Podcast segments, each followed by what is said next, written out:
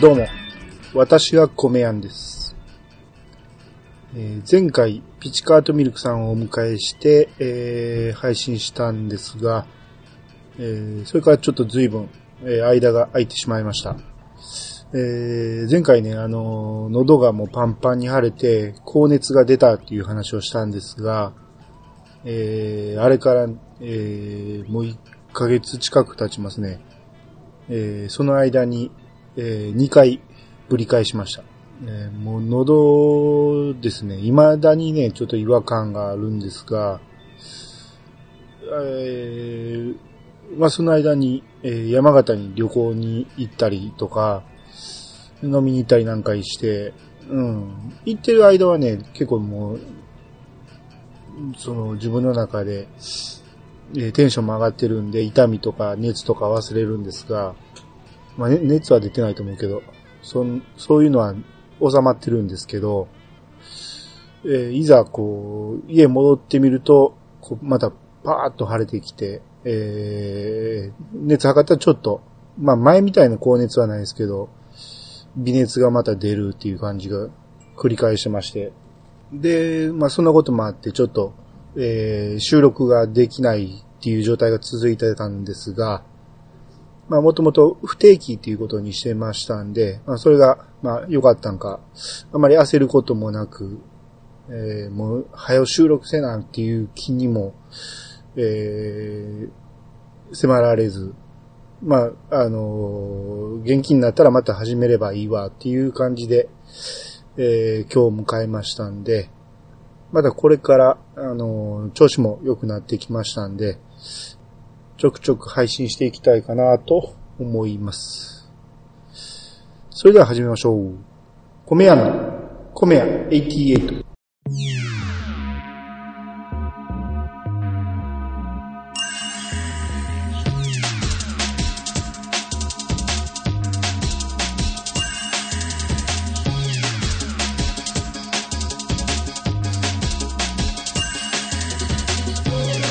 この番組は謎の米屋、米やんが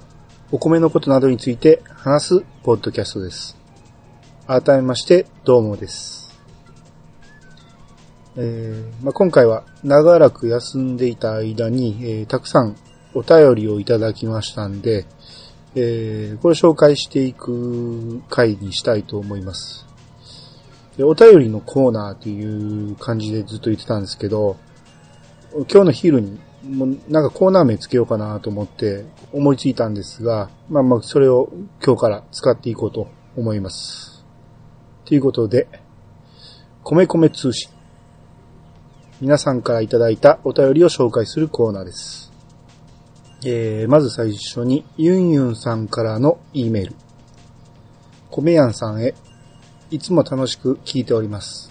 初めてのゲスト会、めちゃめちゃ面白かったです。PP 音が多くて、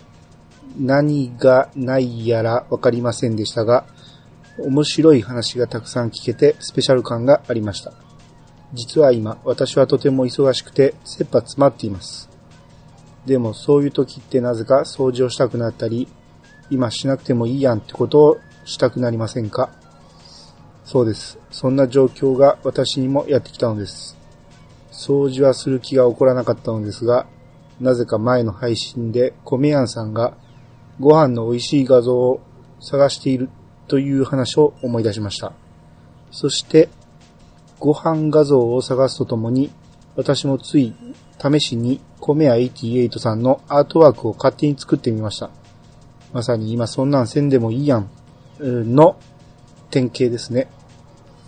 でも作ってしまったのは仕方ありません。作ってしまったので送るしかありません。というわけで、ご飯の画像を作ってしまったアートワークを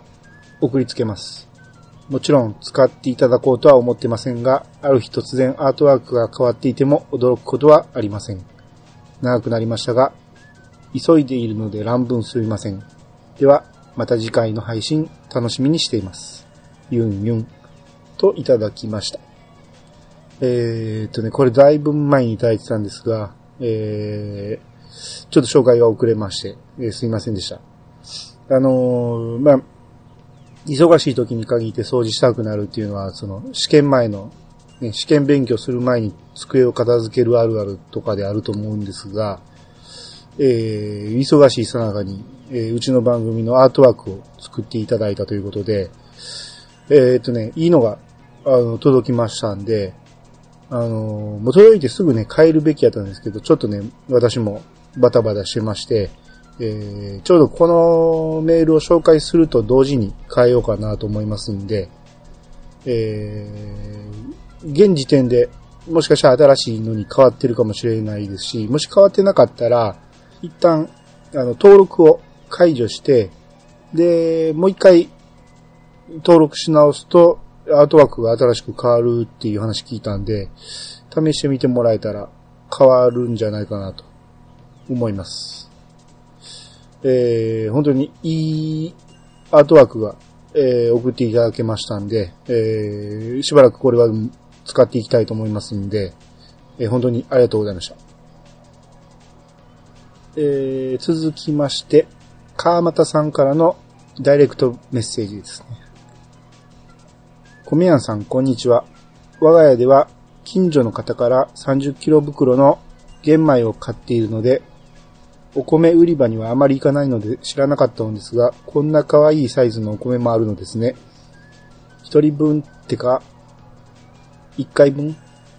米やんさんのところでもこういう売り方をするのですか？案外需要はあるものなのですか？よろしくお願いします。っていうのを、えー、画像付きでいただきました。えー、っとね、画像は、あのー、2号の、えー、ちっちゃい袋がいっぱい並んでまして、で、それぞれ2号で 290g、えー、298円とか398円とかいろいろ、えー、置いてあったんで、うん、こういうね、小分けの袋っていうのはよく、最近見かけるようになりましたね。えー、うちではここまで小分けはしてないですけど、えー、まあ、いわゆる1回分ですね。えー、1回分なんですが、これ、えっ、ー、とね、気ぃつけた方がいいのは、290g しか入ってないんですね。普通に2号だと 300g でないとダメなんで、ちょっと少ないんですよ。だから、2号の線に合わせると、水が多すぎるかもしれないんで、柔らかく炊けるんじゃないかなと、思いますね。うん。で、まあ、298円っていう値段ね、これ、高いんか安いんか多分、皆さんわからないと思いますが、えー、冷静に計算してみますと、これ普通に10キロに換算すると、えー、1万円以上しますね。うん。まあ、当然なんですけどね、あの、袋代がかなりかかりますんで、2号ごとに袋入れるだけあって、やっぱり、コストがかかる、手間もかかりますんで、その分、えー、利益は十分取ってると思うんで、えー、高くなります。まあ、一回しか高へんから、こんだけだけ欲しいっていうんやったらいいと思いますし、今日はこの料理のためにこのお米を使いたいとかいうのであれば、理想的な買い方だとは思いますが、やっぱり効率も悪いですね。うん。あのー、まあまあだから、自分の使い方に合ってればいいと思いますが、えー、うちの場合ですと、一番小さいサイズで、えっとね、まあ、900g っていうのもありまして、えー、で、そこから小刻みに、えー、1.41kg とか 1.89g とか 1.91g とか 2.43g とか、いろんなね、あの、商品によってグラム数が変わるんですけど、どれを買っても1000円っていう、まあ、1000円均一っていうのをやってるんですけどね。うん、まあ、あの、普通お米って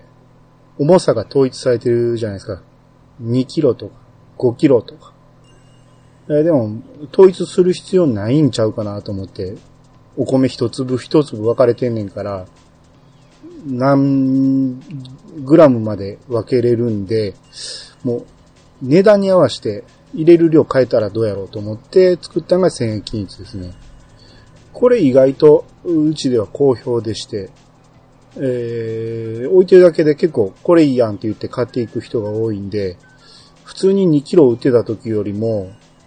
5倍ぐらい売り上げ上がってますね、これは。もともと2キロが売れてなかったっていうのもあるんですけど。うん。まあ、これ1個でもね、配達しますし。っていうことで、うちで一番小さいサイズはそういう、あのー、900g から 2. えー、43g、2.43kg まであるお米っていうのが一番小さいサイズですね。はい。えー、続きまして、川又さんからもう一つ。青森県田舎館村ですかね。田舎って書いて、館って書いて、村で、田舎館村。田んぼアートの超絶進化がすすぎるっていう記事を、えー、リンク貼って、えー、送っていただいて、その、これ、ポッドキャストのネタになりますかって言って送っていただいたんですが、あの、いいネタですね、これ。あの、田んぼアートって皆さん知ってますかね？えー、田植えするときに、その、いろんな色の稲を植えるんですね。で、成長したときに、その、色分けで、その、アートを作るっていう、まあ、いわゆる、その、絵を描くっていうのを、田んぼの、えー、稲の色分けで表してるんで、ものすごい緻密に計算されてるんですけど、あの、これはね、もう結構昔からありまして、この青森県だけじゃなくて、私も何箇所か見たことありますし、で、最初の頃は普通にね、文字だけだったんですよ。あの文字で、えー、頑張ろう何々とか、あの、普通に品種名を書いたりとか、っていうのはあったんですが、えー、ここの記事にも書いてあるんですけど、進化の速度が速いんですね。あの、それが、文字が A になって、A が、なんか、めちゃめちゃ凝った絵になって、もう今は、手書きでもできひんぐらい、めちゃめちゃ綺麗な絵が田んぼに映されてるっていう。うん、これ実際ね、あの、リンク貼っときますんで、えー、できたら皆さん見てもらって、こんなんできんのかなっていうような、えー、驚きがあると、あると思いますんで、えー、ぜひ見てほしいですね。で、実際私もね、岩手県行った時に、あのー、あれはどこやったかな？水沢だったかな？多分水沢にあったんですけど、櫓が、あの、田んぼの横にありまして、その櫓の上から見ると、ちょうどえー、綺麗に見えるっていうことで、で、行った時期も良くて、ちょうど見頃だったんで、見たんですけど、めちゃめちゃ綺麗に描かれてましたね。あれ多分当時の、えー、岩手国体かなんかの、あの、キャラクターだったと思いますが、えー、その角度から見るとめちゃめちゃ綺麗っていうやつですね。うん、で、ある程度高さがないと見れないんで、えー、っていうことで、えー、まあその辺をきっちり計算して作ってあると思いますね。あと、去年の秋なんですけど、あの、ドラゴンクエストが、えー、30周年だったということで、ドラゴンクエストの田んぼアートなんかもあって、堀井裕二さんが実際田植え行ったり、稲刈り行ったりっていうのをニュースでやってましたんで、結構ね、各地でやってるんで、えー、これからも、あの、結構続いていくんじゃないかなと思います。えー、川又さん、ありがとうございました。え、続きまして、えー、ハッシュタグの紹介なんですが、えっ、ー、とね、今回、期間が空いたっていうのと、前回のあの、ピチカートミルクさんが、えー、大暴れしてくれたせいで、えー、すごい数が来てまして、あの、申し訳ないですけど、全部紹介する時間がなくて、えー、今回抜粋で紹介させていただきたいと思います。えー、まず、えー、一番最初に、魚の目の軍曹さんからのハッシュタグです。えー、っと、画像がついてまして、米トレーサビリティ法とはって書いてあるんですけど、その画像が、えー、当店のお米はすべて岩手県産を使用していますって書いた、まあ、ポップみたいな感じですね。多分どっかの飲食店さんで、あの、貼り出してたポップだと思うんですが、えー、多分、一般の人から見ると、米トレーサビリティ法って言われても、何のこっちゃわからんと思いますね。まあ、米は漢字で、カタカナでトレーサビリティで法律の方ですね。あのー、これは、えー、いわゆる造語でして、えー、米はそのまま米ですね。で、トレーサビリティというのが造語で、えー、トレース、トレースと、えー、アビリティをくっつけた、え、トレーサビリティっていう造語を作って、いわゆるその米がどっからどう運ばれてきて、え、どういうお米なのかっていうのをはっきり表示しなさいと。うん、実際その出荷する農家さんから間通る、えー、流通から最後売る、えー、小売店や、えー、料理屋さんなんかで、その、どっから来たお米でどういう風なルートを通ってきたのかっていうのをきっちりと明記しときなさいっていう法律ですね。まあ、一時期その、ね、外国産米が、えー、当たり前のように表示されずに使われてたっていう時期があったんで、えー、そういうのがダメだということで、で、きっちり処罰も作られた法律なんですが、あのー、一般の方まで浸透してないんで、これも、あんまり役に立ってんのかどうか。まあ、一部ではね、この、飲食店さん向けに、えー、調べに回ってる役人がいてるという情報は聞いてますけど、多分、ほとんど、えー、放置されてるんじゃないでしょうかね。えー、詳しく話しますと、すべての飲食店さんは、えー、お客さんから見える場所にどこの米を使ってますとか、国産の米を使ってますっていうことを書かなければいけないと。で、まあ、もしくは、えー、メニューのどっかに書いとくおかなければいけない。もしくは、その、ホームページの URL を載せて、えー、とか、その、バーコード、二次元バーコードを、えー、表示して、えー、ここで、えー、表示してますっていうような感じの情報解除しとかなければいけないっていう法律ですね。うん、これを知らない、え、飲食店さんも多いと思いますんで、これは多分それを納品する米屋とか、えー、業者さんが伝えなければならない、でないと多分知り得ない法律だと思うんで、もし飲食店やってる方で知らなかったっていう人は一回納品業者にこういうことき、えー、聞いたんやけど、ほんま？みたいな感じで聞いてもらったら、えー、慌てて、えー、教えてくれると思います。うん。っていうことで、えー、軍曹さんありがとうございました。えー、続きまして、テータンさんからのハッシュタグです。えー、続きまして、えー、テイタンさんからのハッシュタグ。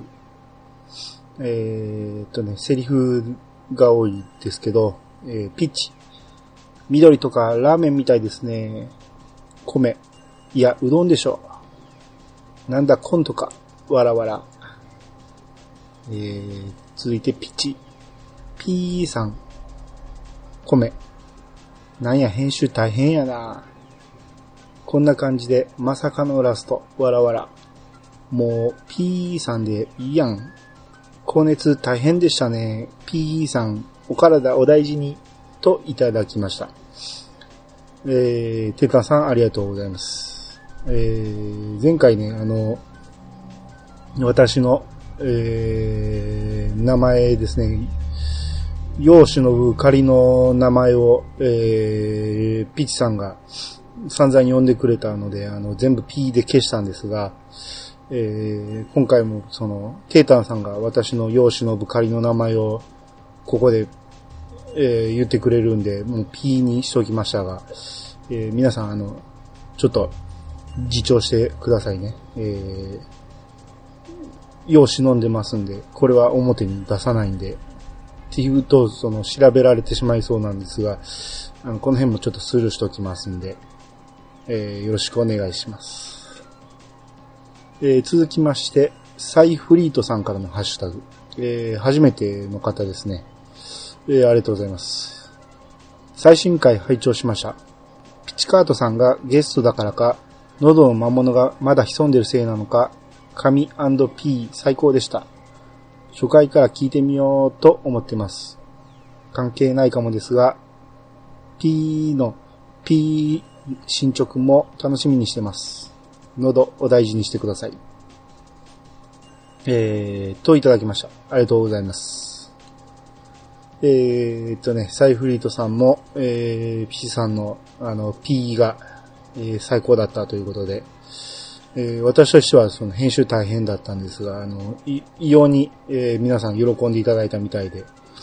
えー、で、後半、またあの、世忍ぶ仮のポッドキャストを、言い方おかしいけど、あの、某、ポッドキャストの名前なんかも出てまして、えー、それに関してはちょっとあの、P を、えー、編集めんどくさいから口で言わしてもらいましたんで、えー、はい、自重してくださいね、皆さん。えー、続きまして、えー、ポメスケドンさんからのハッシュタグ。最新回拝聴喉に魔物を飼いながらも、ピッチカードさんという相棒を得て、いつも以上に生き生き米やんさん。歴戦の相棒のような息の相方を見せるピッチカードさんとどこで知り合ったのかな棒。そういえば、ドラクエって言葉がよく出ていたな棒。棒読みせなかんね、これはね。はいはい。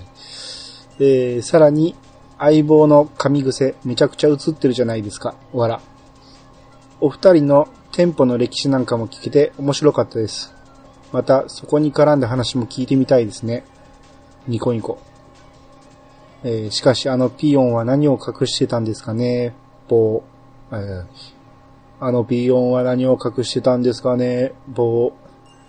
ニヤニヤといただきました。えー、ポメスケノンさん、ありがとうございました。えーとね、えー、ピチカ、えー、ポメスケドンさんもピチカードさんの、あの、カミカミに、えー、反応してくれてたみたいで。で、まあ皆さん、あの、ピチカードさんのせいで私のね、口調が、あのー、映ったって思っておられるみたいですけど、えっ、ー、とね、私普段からね、あの、思いっきり噛みますんで、ただ単に、えー、全部編集してるだけなんで、はい。あの、噛んだなと思ったらちょっと前から言い直せば、まあ、何ぼ間でも、あの、編集できるんで、えー、ポッドキャストっていうのは素晴らしいなと思います。えー、あのピヨンが何を隠してたのかっていうね。うん。はい。はい、えー、ポメスケドンさん、ありがとうございました。えー、続きまして、ニジパパ生活さんからのハッシュタグ。第13回拝聴米屋さんが P さんになってましたね。わら。最後は自分でも P 言うてましたし、わら。うちは来月10日ぐらいに田植えですね。収穫できたら虹パパラジオ米で個包装して高額で、てんてんてん、へっへっへ、といただきました。えー、ありがとうございます。えー、そうですね。えー、ピチカードさんが、えー、散々私のね、世を忍ぶ仮の名前を言ってくれたんで、ピーピー入ってましたけど、まさかの最後に自分でね、ピー言うてましたんでね。いや、P 言ってたんじゃなくて、自分で名乗ってましたんね。まあ、なぜかっていうと、その前に撮った収録で、えー、自分の名前をそっちの方で喋ってたせいで、その流れでね、もう一本撮ったんで、どうしてもね、名前がごっちゃになってしまうという、もう二度とあんなことをしたらあかんなとは思いましたんで、はい。えー、次からはそういうこともないように気をつけます。えっ、ー、とね、来月10日っていうのはもう今月ですね。えー、っていうか収録日からするともうあさってですね。あさってぐらいには田植えが始まると、うん、いうことですね。えー、虹パパラジオ米が、えー、今年作ろうと思っておられるということで、これはぜひ楽しみですね。まあ、虹パパ生活さんね、真面目な方なんで多分高額で売ったりはしないと思いますが、あの、ね、必要な経費ぐらいは持っていいと思います。普通に、ね、えー、販売すればいいんじゃないかなと。欲しがる人多いと思いますね。虹パパ生活さんが作った米食べてみたいと思いますしね。ぜひ商品化してもらいたいですね。えー、その時は、えー、うち間通してもらって、えー、うちから全国発送して、で、高額で、へへへ、みたいな。えー、続きまして、えー、吉田どんぐりさんからのハッシュタグです。発熱会拝聴点滴3本は結構やばいですよ。発熱がひどい時は脇の下や鼠径部をクーリングすると良いですよ。といただきました。えー、ありがとうございます。あの、点滴3本が結構やばいっていうのは、もしかして医療関係の方なんでしょうかね。この立て続きに点滴3本って僕もね、初めての経経験なんで、ちょっとびっくりしたんですけど、で、ほんまに熱がスッと下がったし、喉の痛みもスッと取れたんで、点滴ってすごいなと思って。ただ、乱発したらあかんやろなっていうのは、えっ、ー、とね、再発した時に行っても、全然売ってくれないんですね。まあ、あの点滴打ったら楽になるのかなと思ったら、まあ、これはもう点滴はもういいやろ、みたいな感じで全然売ってくれずに、あの、ね、自力で治せ的な感じだったんで、うん。まあ、奥の手なんですかね、点滴って。な、そんだけ最初やばかったっていうことだと思います。で、発熱の時はね、あの、頭冷やしがちですけど、脇の下とか鼠径部を冷やしたらいいっていうのは、僕もね、テレビで、えー、見てたんで、今回は結構脇の下を冷やしてたんですけど、えー、脇の下をね、冷やしてるとね、その後あのー、あの体温計測ろう思ったら、あ、しまった、冷やした、冷やしてしもたから測られへんわ、みたいな。そんな感じになってしまったんで、あの、脇の下冷やすっていうのはいいのか悪いのか。鼠径部はね、ちょっと、根性いりますね。あの、僕、鼠径部に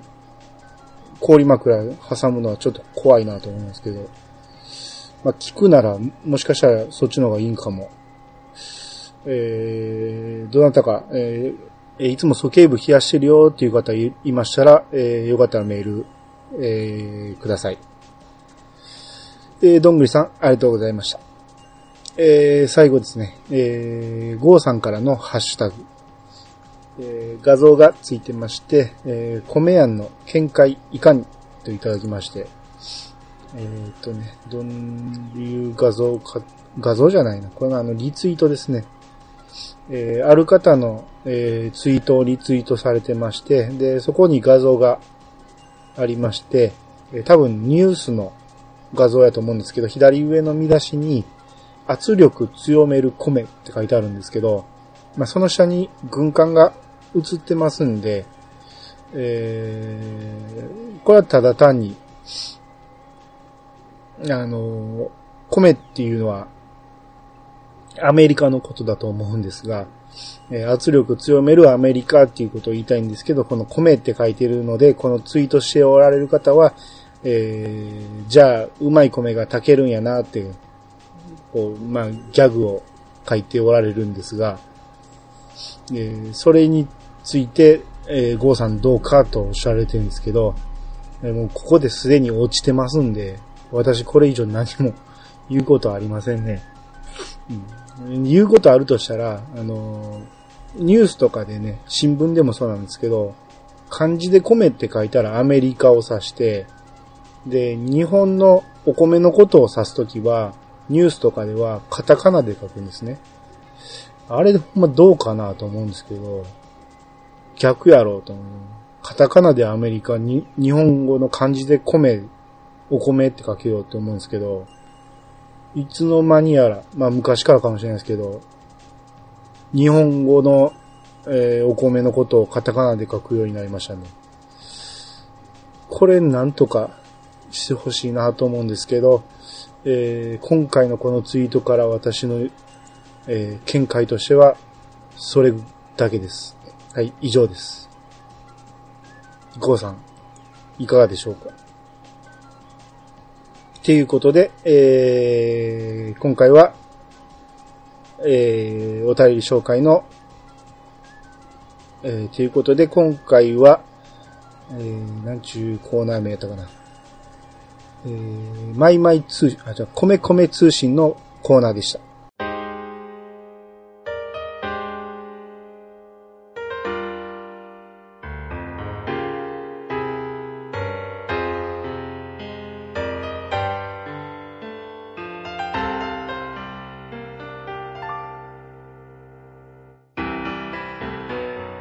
エンディングでーす。えーとね、まだ喉もしんどいんでね、エンディングは、えー、トークも考えてなかったし、もうこのままスッと終わっていこうと思います。えー、皆さんからのご意見ご感想をお待ちしております。メールアドレスは、88アットマーク、ことぶき米国 .com。88は数字。ことぶき米国はローマ字でお願いします。ツイッターのハッシュタグは、ハッシュタグ、コメヤ88。コメヤはカタカナ。88は数字をつけてご投稿してください。えー、それではまたお会いしましょう。さよなら。